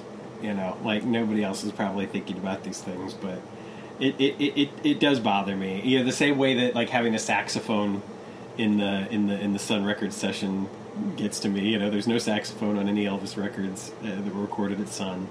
Uh, although we do, we do, we've, we we glossed over the one little kiss with history. In addition to this whole episode being a kiss with history, is that at one point young Billy C from Hope, Arkansas, has been playing the saxophone. Yeah. And I think And we, we, we, we touched on it in the other one. Like this, yeah, because Clinton had just been inaugurated in real time a couple of months before. That's right. And so I think there's one of like the few cases of like the kisses with history where it's like uh, uh, quantum leap in its own small way, like really commenting and touching on current events. Yeah, this one and then Dr. Ruth with, with Anita Hill. Sure, yeah, Yeah, yeah. yeah. I That's a yeah, I, point. I had totally forgotten about them. Like as that moment was coming up during the talent show, I was like, ah, yes, that cute little whatever. And I was trying to remember. Yeah. Uh, just a small thing like as that moment was coming up i was trying i was waiting to see if sam was going to react to billy c but he doesn't That's right. He doesn't, yeah. only al makes note of that because like sam first leaped in 1995 and clinton was first inaugurated in 93 like would sam have even remembered bill clinton that would have been interesting i don't know Yeah. Um, you know, it's interesting to note uh, a couple of things. Um, that the little girl in the diner, in the first diner scene, Amazing Grace, is Chelsea Bakula, Scott Bakula's daughter. She was 8 years old at the time. Um, and that uh, Julie, who is Sue Ann's sister, is played by Melissa Bernheim, who is the sister uh, of the writer of this episode, Robin Robin Bernheim. Um, you know, one of the things that I, I, I, hate to say this because it, it makes it sound like I hated everything else, and I didn't. But one of the, the things about this episode that I love so much is it's a small thing, but I love when they're in Sun Records with Sam Phillips and, and he's recording Blue Moon of Kentucky, uh, that the reflect, reflection in the glass pane is Michael St. Gerard. And, it's, and it works so well. I, Yep. I just, I love that shot. yeah yeah i noticed that too i'm not sure if i had ever noticed that before but yeah i really appreciated that um, the thing and- oh, go ahead. I was going to jump back, You jumping back to uh, Melissa Bernheim and, and her character. Uh, I remembered her being a bigger part of this episode, and I think it's because in just the few lines that she has in that one diner scene, um, like just the exchange between her and Sue Ann, where like Sue Ann's like, "Hey, this order's up." She ignores her. Hey, this order's up. I heard you the first time. Like there is so much story told in those few lines between those two characters, I thought she was a bigger part of this episode than what she was. Yeah. I think I did too, to be honest with you. I think that's one of the things about this episode that's interesting is the fact that there are these characters that, that you know only in a couple of scenes, including Gladys, for instance. You know, you mentioned you thought she was a bigger part of the episode. It's because of the way that the episode is kind of compartmentalized. Yeah. Think about that for a second. You have these storylines that end up being interwoven in a way and yet kept completely separate from one another. Like Sam's scenes with Gladys don't really add anything to the plot, No. you know. Um, but obviously the scenes like with Sue Ann do, and Sue Ann and her sister. While it doesn't, that those scenes don't necessarily add anything to the plot. The first diner scene, obviously, later she adds something to the plot because she's the one that, you know, kind of gets Sam to Sam Phillips, that is, to listen to Sam slash Elvis, hmm. which Dewey Phillips has that disgusting line like, "This pretty young thing doesn't know how to lie." Yeah. Yes. It's like, oh, dude, come on, she's like Yeah. seventeen. let, let- let me let me let me copy it here. This pretty little thing doesn't know how to lie. Do you, sweetheart? Which even when I was a kid, I thought that was a le- weird fucking line reading of where he places the emphasis. Yeah, Not Yeah. on lie, but how. Yeah. Doesn't know how to lie. Uh. yeah. So if I divorce myself for a moment from all of my cynicism about about Elvis in this episode, uh, there is a lot of joy to be had in this episode. Uh, clearly, you know, I think that there was joy in making the episode. Um, I think that there, you know, that that the fun that they have with certain moments, like when Sam sings Dixie, uh, when Sam and Al are trying to come up with my happiness, you know, and and and eventually Sam's like, "That's happy birthday."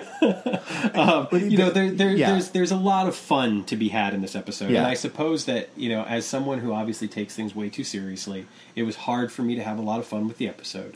But when I stop taking things seriously and I think about this episode in that light, i this episode is a hell of a lot of fun. It is. I thought we were going to have two different takes on the show. I thought you were going to be the one who loved this episode, and I was going to be writing it hard. Um, I think it's usually because like I uh, I typically watch our episodes on the day that we record them. Uh, so Mm-hmm. I'd watch this when we were going to record Wednesday morning. Um, Yeah. yeah, and so between also on top of Betsy Tuesday. uh, Tuesday, Tuesday, yeah, on top of Yeah, yeah. Uh, on top of Betsy uh, having COVID, I forgot I, I had forgotten this too. Um, our internet was out in our entire neighborhood that entire morning, right. and that was the day that that Betsy didn't take off work, um, and so we couldn't record Tuesday afternoon because we knew that when the internet came back, she was going to have to work nonstop, like to make up for the lost time in the morning. But anyway, I say that to say, like, I watched that episode Tuesday morning, and I've had like three days to, you know, just kind of sit on it. Uh, whereas I think if I had jumped right into recording uh, uh, Tuesday, I may have been a little bit more harsh on it. Uh, Whereas now it's like, oh yeah, this is just this is just a fun little vehicle to hear Scott Bakula sing, and you get you know all the fun moments that you mentioned uh, when when Sam sings Dixie at the beginning and Al's commentary throughout. Uh, like I wish I was in Dixie, not were. You know, uh, yeah. It's those moments. Yeah. yeah. um, there, I, I, like you, I, I watched it earlier this week, so you know I separated a little bit more in time than I usually am because usually it's the night before or the you know morning of our recordings is when I watch. Um, but uh, even then, I mean, there there are things about this episode that, again, I think can kind of go either way. It doesn't make a strong case for itself in one specific way, and so again, this, the side of me that takes things too seriously looks at all the stuff that Sam does in this episode and kind of wants to pull my hair out a little bit because I feel like, what, dude, come on, you know, get things get, get shit together. And then when i when i stop taking it so seriously i look at it and i'm like you know in a way this is a really great example of sam's sort of quixotic mission in general because he believes he believes so much in, in himself and in, in the people around him he believes that he can save sue ann and keep things okay for Elvis. He believes it so much that he, he'll do anything. And so it's a really kind of wonderful example of who Sam is as, as a person because here he is running across town to make sure Sue Ann doesn't go with Frank, and then running back to the recording studio, and then not taking no you know, for an answer in, in order to make sure that Elvis's career stays on track. And so it's like no matter what happens, he is going to make things right for everybody. And so, in a way, that's like just a wonderful example of who he is. Sure.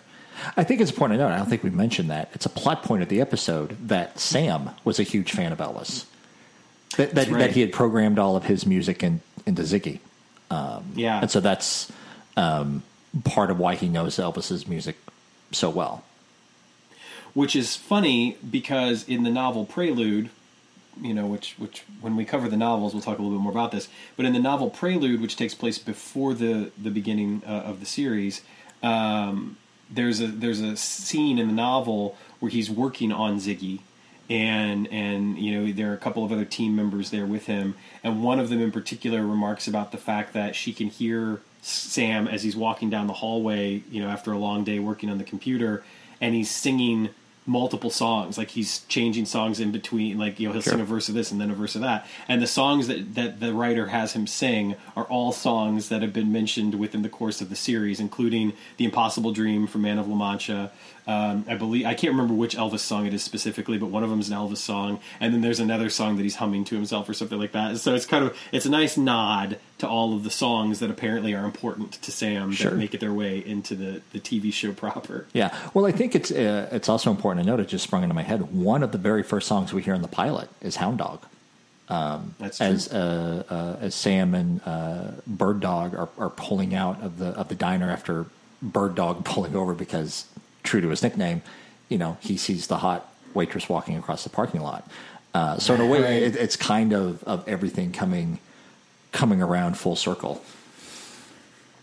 Well, and and you know that's a good point to bring up too. Is that this is by no means the first time, uh, or, or was that the only time before this that we've heard Elvis music in the course of the series, which I think is just another uh, example of, of his importance um, to, to, to popular culture in the way that you can use a piece of his music to signify the time and place. You know that that that you can that, that it's not just one song. Like I can use Hound Dog, and people, you know, who are, are even just a little bit familiar, that's a touchstone for them to say we're in the fifties. You know, Yeah. I could use Suspicious Minds, and they're going to think that you know we're we're probably in the you know late '60s, early '70s. Yeah. I can use Return to Sender, and we're in the mid '60s. You know, it's like those songs can put you in a specific time and place in a way that a lot of other music can't. You know, save for like the Beatles or you know maybe maybe I don't know, Queen obviously is super popular right now. I mean, I've always loved Queen. I'm a huge Queen fan, but you know, people are, are even more into Queen now. I think arguably than they have been in the past ten years due to the, the movie. But um, you know, the, the, that, I mean, that's one of the things music just does for us in general, and, and clearly being one of the biggest you know music acts in, in, in our popular history. I mean, you can use his music to do that in any kind of you know whether it's film or television. Sure. Yeah. To touch back on, I, I, I touched on this in the episode leading up, and uh, maybe not do a, uh, a deep dive into it. I'll drop the link on our on our page in the in the show notes. But um, there was another episode of Revisionist History uh, where Malcolm Glad- Gladwell talks about why Elvis is, why Elvis always screwed up the spoken part of "Are You Lonesome Tonight." and uh, it was due to a thing called parapraxis, which has to do with emotion and memory. Um, and I'll drop it in. I can't do it justice trying to explain it, but it's really, really fascinating about how um, Elvis always screwed that up because it connected to a deep personal pain of his own. But uh, Right. yeah, definitely, definitely worth a listen. Yeah. Yeah. Uh, also worth mentioning, um, real quick, that uh, the actor who plays Sam Phillips, Gregory Itzin, uh, is a face that is very familiar um, for a lot of reasons. Um, he's actually, apparently, there's a television program that he's going to be doing, or film uh, that is that is uh, in production, uh, and the name of it is Quantum Theory. So how about that? Interesting. when a defense uh, contractor steals next gen reality bending quantum technology, the two sassy geniuses who invented it will stop at nothing to get it back. That sounds like it's going to be a hit. Well, apparently he like Um, he's he's listed as like well, he's one of the leads, but it's listed by Star Meter, so maybe it's just because that he has the most credits. I don't know. Anyway, Yeah. Um, also, probably recognizable to some listeners as playing uh, President Charles Logan on 24. Oh, yeah. He was in Yep, yep, yep. 44 episodes. Um, he uh, gets our Star Trek shout out uh, for this week. Also, he was on two episodes of Star Trek Enterprise, playing two different characters. Um, so he has uh, been on a screen with Mr. Bakula again. Uh, he also played Phoebe's uh, dad, uh, I believe, or, or father-in-law yeah father-in-law uh, on friends um, in two episodes the one with phoebe's wedding and the one with ross's inappropriate song. Um, it- just lots of lots of uh, credits uh, in film and television you know for the past oh gosh going on what 40 years. Um, and uh, uh, I, I think you know he's one of those actors that comes into this doesn't necessarily have a ton of to do t- ton to do plays a, an iconic character and um, you know does it well and and you know sells the scenes that he's in um, so certainly worth worth mention. Um, the episode I think for the most part people seem to um, enjoy it. Um, you know there are some folks that, that think it was unnecessary. Um, you know it's it's it's kind of divided a bit over at the uh, over at the, the the message boards at Al's place. Um, the mind reels. Um, uh, they enjoyed it. Um, actually, uh, thought that it was a fun episode, um, and and you know that it was just a, a good good opportunity to see you know Scott kind of let loose a bit and just have some fun, uh, not be you know weighed down by anything too weighty. Um, MacGyver Project, our buddy over at the MacGyver Project, loved this episode. Thought it was phenomenal. Thought it was hilarious, well acted, poignant, inspiring, and has amazing music. Um, so you know, eh, opinion is, is definitely a bit divided on this one. Uh, I do find myself when I when I think about it, I'm torn. I, I wind up somewhere in the middle. Um, ultimately, yeah, I'm surprised. I I thought you were going to end up loving this episode. I thought I was going to rip it apart, and uh, yeah, that's that's where I thought we were going to be. But yeah, Yeah, it's just it's strange. I was thinking about this earlier today, and there's probably got to be some sort of reason for it, and there's maybe a term for it or, or whatever. But I remember when I was young, my dad um, didn't listen to his Elvis records a lot. Um, and uh, you know, he'd always buy every new CD. Um, you know, he, he he would obviously make note of, of anytime something new was coming out. Um, still, you know, up until recently, uh, still did that, and uh, he probably listened to it maybe once or twice. Meanwhile, I listened to it until you know the wheels fell off, and he wouldn't, you know, he wouldn't watch a lot of movies or television shows. Um, you know, whereas I would just want to watch it again and again and again. Like if there was a, you know, Elvis marathon on his birthday or his death day, you know, uh, on TNT or whatever, he wouldn't really watch any of those movies, and I would watch them all. And I find myself nowadays kind of being, you know, not in a similar place as in like I will still listen to it and I will still watch some of these things, but there are some things that I don't, I don't connect to in the same way that I did. Like when I was younger, like any of the biopics, whether it was Elvis, like the one with Kurt Russell I was talking about, or Elvis and Me, uh, or that Heartbreak Hotel movie that I was talking about, or anything like that. Even this episode, it's for some reason I have a harder time watching it. Like I'll still listen to the music over and over and over again, um, but yeah, I don't know. I don't know what that is. It's like something that, that I immersed myself in so much and, and used to just almost define myself by, and now it feels like there's some there's something strange about reaching out and touching that that, that part of myself again and, and engaging it. Uh, and so maybe that kind of has something to do with the way that I feel about this episode. Sure. Um, and not being able to get get on board with it. Maybe it's like you know maybe those memories are, are kind of sacred in a way to me for whatever reason, you know, and help to form who I am. And so now, kind of touching those and having a different opinion on them, uh, it makes me kind of you know question certain things. Sure. Um, it's, it's interesting the, the, the way that we do that sometimes, but. Uh, but overall, you know, look, like I said, it ends up being a hell of a lot of fun, and, and, and it's not a great episode, but it's a fun episode. Um, Sam saves the day in the end. He does the right thing.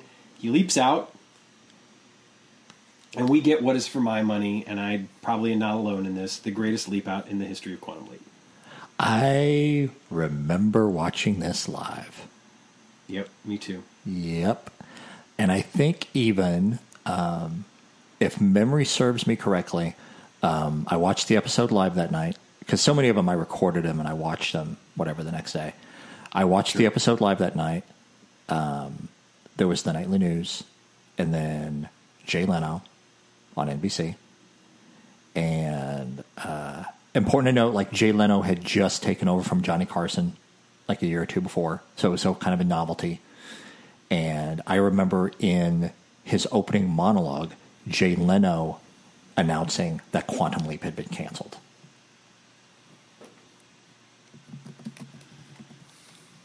Uh, and he and, and, he kind of and basically he, he kind of took a moment like like in the middle of his monologue of jokes like he kind of took a moment to kind of like uh, basically almost chastise NBC for canceling a quality program and that it was a shame that shows like Quantum Leap get canceled.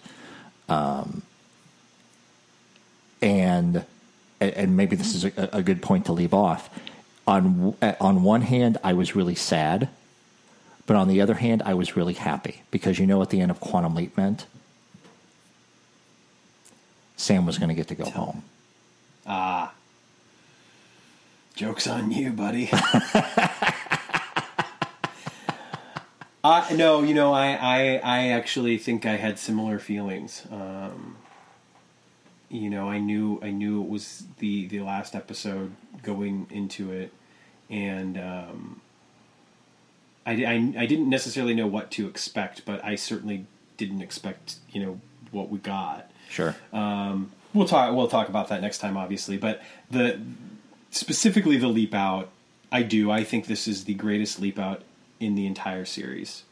I think there are some great leap outs, you know, slash leap ins, whatever. Uh, the the uh, clearly the leap home part one is is is pretty damn great. Um, but everything about this is so perfect. From Bruce McGill being just awesome. Bruce McGill. yeah. From Sam yeah, from Sam, you know, just there's something about like I I can't put my finger on it, but I cannot help as somebody who is who, who, who you know doesn't drink anymore um you know is in recovery like i there is something about sam walking in and ordering a beer that just touches on something in a way, it's just kind of like, yeah, man, you you you earned that. Like, go in there, Oh, and get yeah. yourself a beer. Yeah. You know, and I love that it's a Schlitz on tap. Like it sets a certain time and place. That's something you don't find today. Certainly, and you weren't finding a lot in the '90s. Well, you might find it today, but you definitely didn't find it in 1993. And and and when he walks up to the bar, you know, and he pays his nickel for the for the beer on draft, and 15 cents. It's just everything about it sets it up. Yeah. so lovely. And then he looks up into the mirror, Mm-hmm. and that oh boy. Like if anybody ever had any question, which after watching this show, I'm not sure how you could, of whether or not Scott Bakula was a great actor or not, what he does with that oh boy in Sure. that moment, I mean, it's just Yeah. it's everything. It's everything. Um,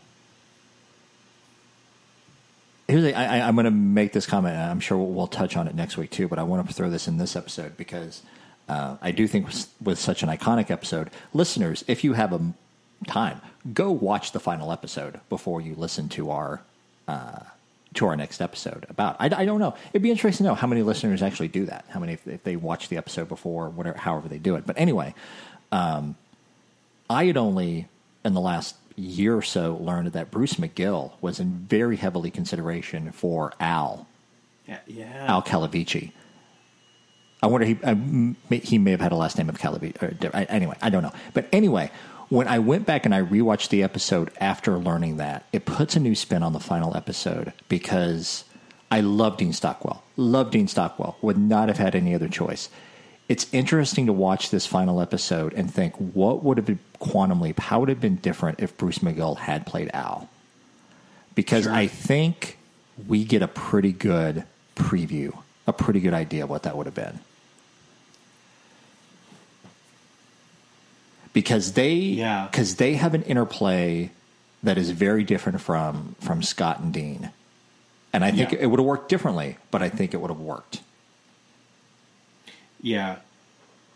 I yes, I, I totally get what you're saying. I totally yeah, and I, I we should revisit that on the next episode because I, I don't disagree with you, and yet at the same time, there's a part of me that's kind of like torn because I do feel as though obviously Al would have been a very different character from the bartender, and yet when it comes to the chemistry, the interplay, and some of the moments that they share, I to- I could I couldn't agree with you more.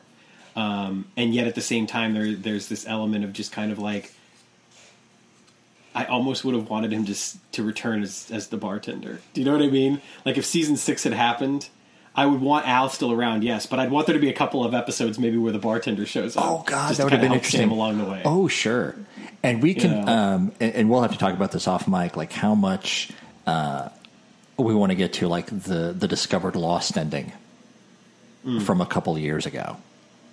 I think we should talk about. We, we, we talked about it before, you know, Sure. when it when it when it was when it when it came out, when it was put out uh, on the internet and everything. But um, but yeah, I think we should definitely. Yeah.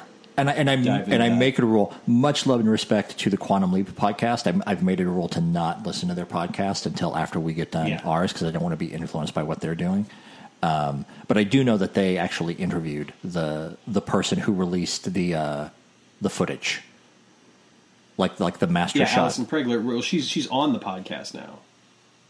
Yeah, yeah, yeah, yeah. No, no, no, no, no. Yeah. But uh, um, no, she found the negatives. But then a year later, um, a Reddit user released the actual like master shot, like footage of it, and they Ah, okay, and they actually interviewed the the the Reddit user who who actually released the video. Got it. So I Got may it. I may go back and listen to that episode just because I want to I want to hear that story and how they got a hold of it and yeah Yeah, yeah. I know that as of as of this recording, they uh, are up to deliver us from evil. sure Um, so they're they're still a ways uh, a little ways behind us, and they and they've been releasing intermittently, obviously as as, as we've done over the past couple of years. But, yeah but uh, yeah, it's it's strange. You know, we uh, when we release the final episode, we will be um, the first Quantum Leap podcast to finish up for better the whole show. for better or worse yeah, how about that? I keep meaning to uh, like going back on, on our website. Oh, by the way, another thing, kind of a tangent. I've uh, our, our website had fallen into a horrible state of disrepair. Um, I, I, hadn't been updating it. I've just been like posting the link from the actual uh, Podiant, which is the host that we use to actually put out our podcast. But now our website right. now has all of the episodes that we've recorded up there. Uh, so go check it out. I want to. I'm going to give some more love to the website over the next few months. But I thought about just uh, uh, I, I, uh, I, I, don't see the point of like this idea of contending with other podcasts. I've thought about just going through and just like dropping in the links and stuff to other Quantum Leap podcast episodes because uh, uh, go. I mean, we all had a, we all have a different spin. Uh, yeah, exactly. Quantum Leap podcast has a different spin. I, I, haven't listened to the new incarnation, but just from what little bit I picked up, I, I think they they have a very different tone than what we do. Uh, Becca to the Future obviously had a very different tone than what we do. Right. Uh, but yeah, go. Uh, well, I, you know, I, I, tend to look at it. I tend to look at it as like you know we're all part of the same conversation, and uh, even as someone who talks a lot. Uh, you know the, the the the idea of a conversation is that every you know every voice deserves to be heard and, yeah. and I certainly you know think that when it comes to um, the other podcasts out there, and I've never looked at anybody as competition. Um, on one, it would be you know, silly to do that because Quantum Leap podcast has more resources than we do. Sure. Um, oh yeah. Yeah. You know, um, a much more much more professional setup and. Uh, you know contacts that have netted them a number of interviews, including Scott Bakula himself. So, um, you know, like you said, they're they're a different they're a different part of the conversation than we are, and yeah. you know, and I hope that I hope that other listeners that that would come to us would realize that we're a different part of the conversation than than they are. Yeah. So you know, I, I, in this day and age, and in particular over this past year, uh, if anything, I think there's room for for all of the voices, and the fact that like you know, to the point where there's a you know, there's a point where you're just sort of like, oh my god, there's a lot of them out there. But you know, I swear I've had friends over the past year. I've had two different friends, you know, come to me and be like, hey, I'm going to start a podcast, and it's just kind of like, cool, you know. And as somebody who who's who's literally approaching the 200 mark in number of episodes that they've released between the two different podcasts, it's just kind of like I can't. I can't. I, I barely remember staring down number one. You know what I mean? like, yeah. like, like it's like to the point now where it's just kind of like God, starting now. But there's room for there's room for everything. You know? Yeah, and, there, and, and to bring it back around to to our theater talk from earlier, we both did storefront theater in Chicago. Um, yeah, and, and, to give you a perspective, storefront theater in Chicago, it's basically community theater, but it's done by people who approach it with a level of professionalism as if they were getting paid.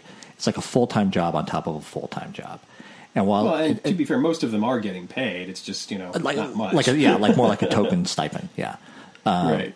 But the thing is, it's uh, I I love doing storefront theater back when I did it. But the thing is, like you would pour your heart and soul into a show, and you would have maybe 15, 20 people show up to a performance.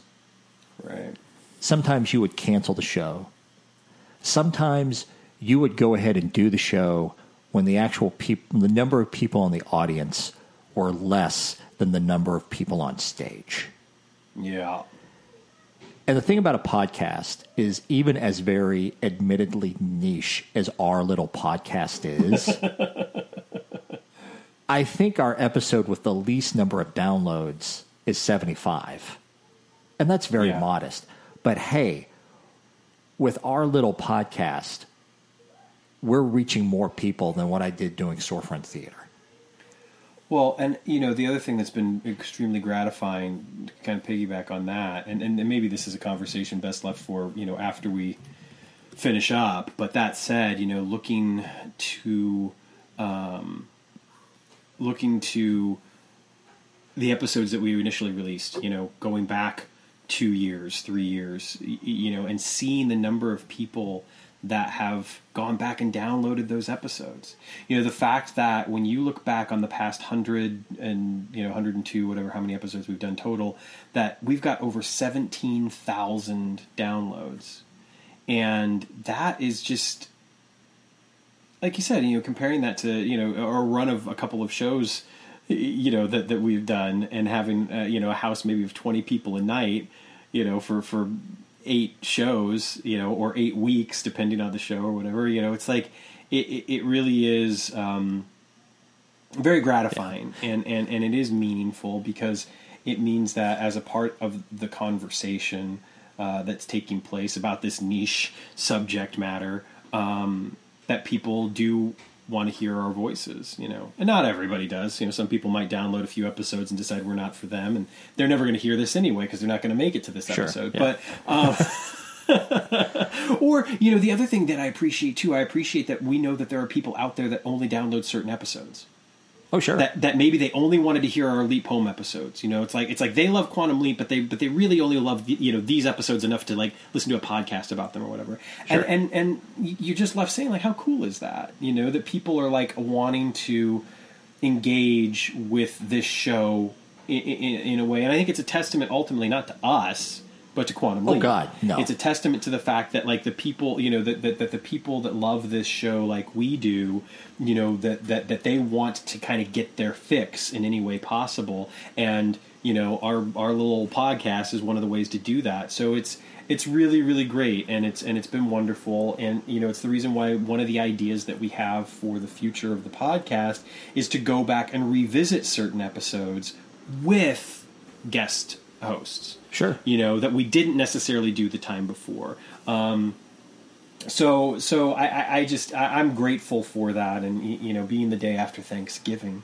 Yeah. uh, one of the things that I am so thankful for uh, is the opportunity to have to have done this podcast and, and, and you know to have done this podcast with you specifically. Um, I sure as hell couldn't imagine doing it with anybody else. And um, I, you know and I'm grateful for all the people that take the time to, to listen to us. And um, you know next next week is going to be interesting Bittersweet, yeah. Well, back at you, Sam. Yes, and uh, yeah, I'm under no. I mean, uh, yeah, we call ourselves like Fate's Wide Wheel, a Quantum Leap podcast with Sam and Dennis, but we know that next week we could put in two other verbose white guys talking about it. And half of you wouldn't even notice that, that the hosts were different. You just want to hear people talking about your favorite show. And that's fine. That's great. Uh, we could totally get Coy and Vance, and no one and no one would ever know. And if you know that reference, I love you even more. I'm going to spoil that reference real quick because if you think we're ever going to do a Dukes of Hazzard podcast, you're out of your mind. No, no. Anyway, uh, so yeah, that's our. Uh, Yeah. This is our longest episode in a while. Well, you know, we've had what can I say? We've had we've had a lot to talk about that hasn't necessarily been about this episode, but you know, Absolutely, yeah. But Any yeah, other random Elvis facts that you wanna you wanna throw out at us? Uh, God, no more. Yeah, maybe I'll find some more and I'll I'll, I'll link them in. But uh, yeah, and, and, and you, I'll give you one. I'll give you one. I'll part with this. If anyone needs to know the secret to uh, the proper fried peanut butter and banana sandwich, which Elvis did indeed love and enjoy, it's that you have to mash the bananas and the peanut butter up together as like a paste. You can't just put peanut butter and then slice some banana on the sandwich. You got to like mash it together. All right. And the other secret is is that you lightly toast the bread and you and you and you and you butter it before you throw it into the frying pan. please, That please, comes directly from Elvis's uncle's cookbook. I'm Please. not joking. please do a video and post that on the page. Do a little how to. I bet my daughter would absolutely love that Oh, if God, I made her yeah. one of those sandwiches. She loves peanut butter. She loves bananas. She today for her snack, she's just like, I want a banana. I'm like, all right, fine. She got a banana, peeled that thing, just walked around the house looking so proud, chomping on her banana. Oh, that's awesome. That's amazing. So anyway, there you have it, folks. That's how you make a proper fried peanut butter and banana sandwich. Excellent. Well, on that note, uh, we'll be back hopefully next week, hopefully sooner than later, yeah, to talk about we can make it happen. to talk about the final the final episode. Mirror Mirror image. Yeah. Brace yourselves, folks. There'll be tears. There probably will be. Mostly our kids crying off mic, but yeah, there'll be tears. All right. All right, everyone. Hey, take care of yourselves in the meantime. Thank you so, so, so much for listening. Um, it's time to leap out of here. Yeah, think? yeah. We'll see you next time. Bye.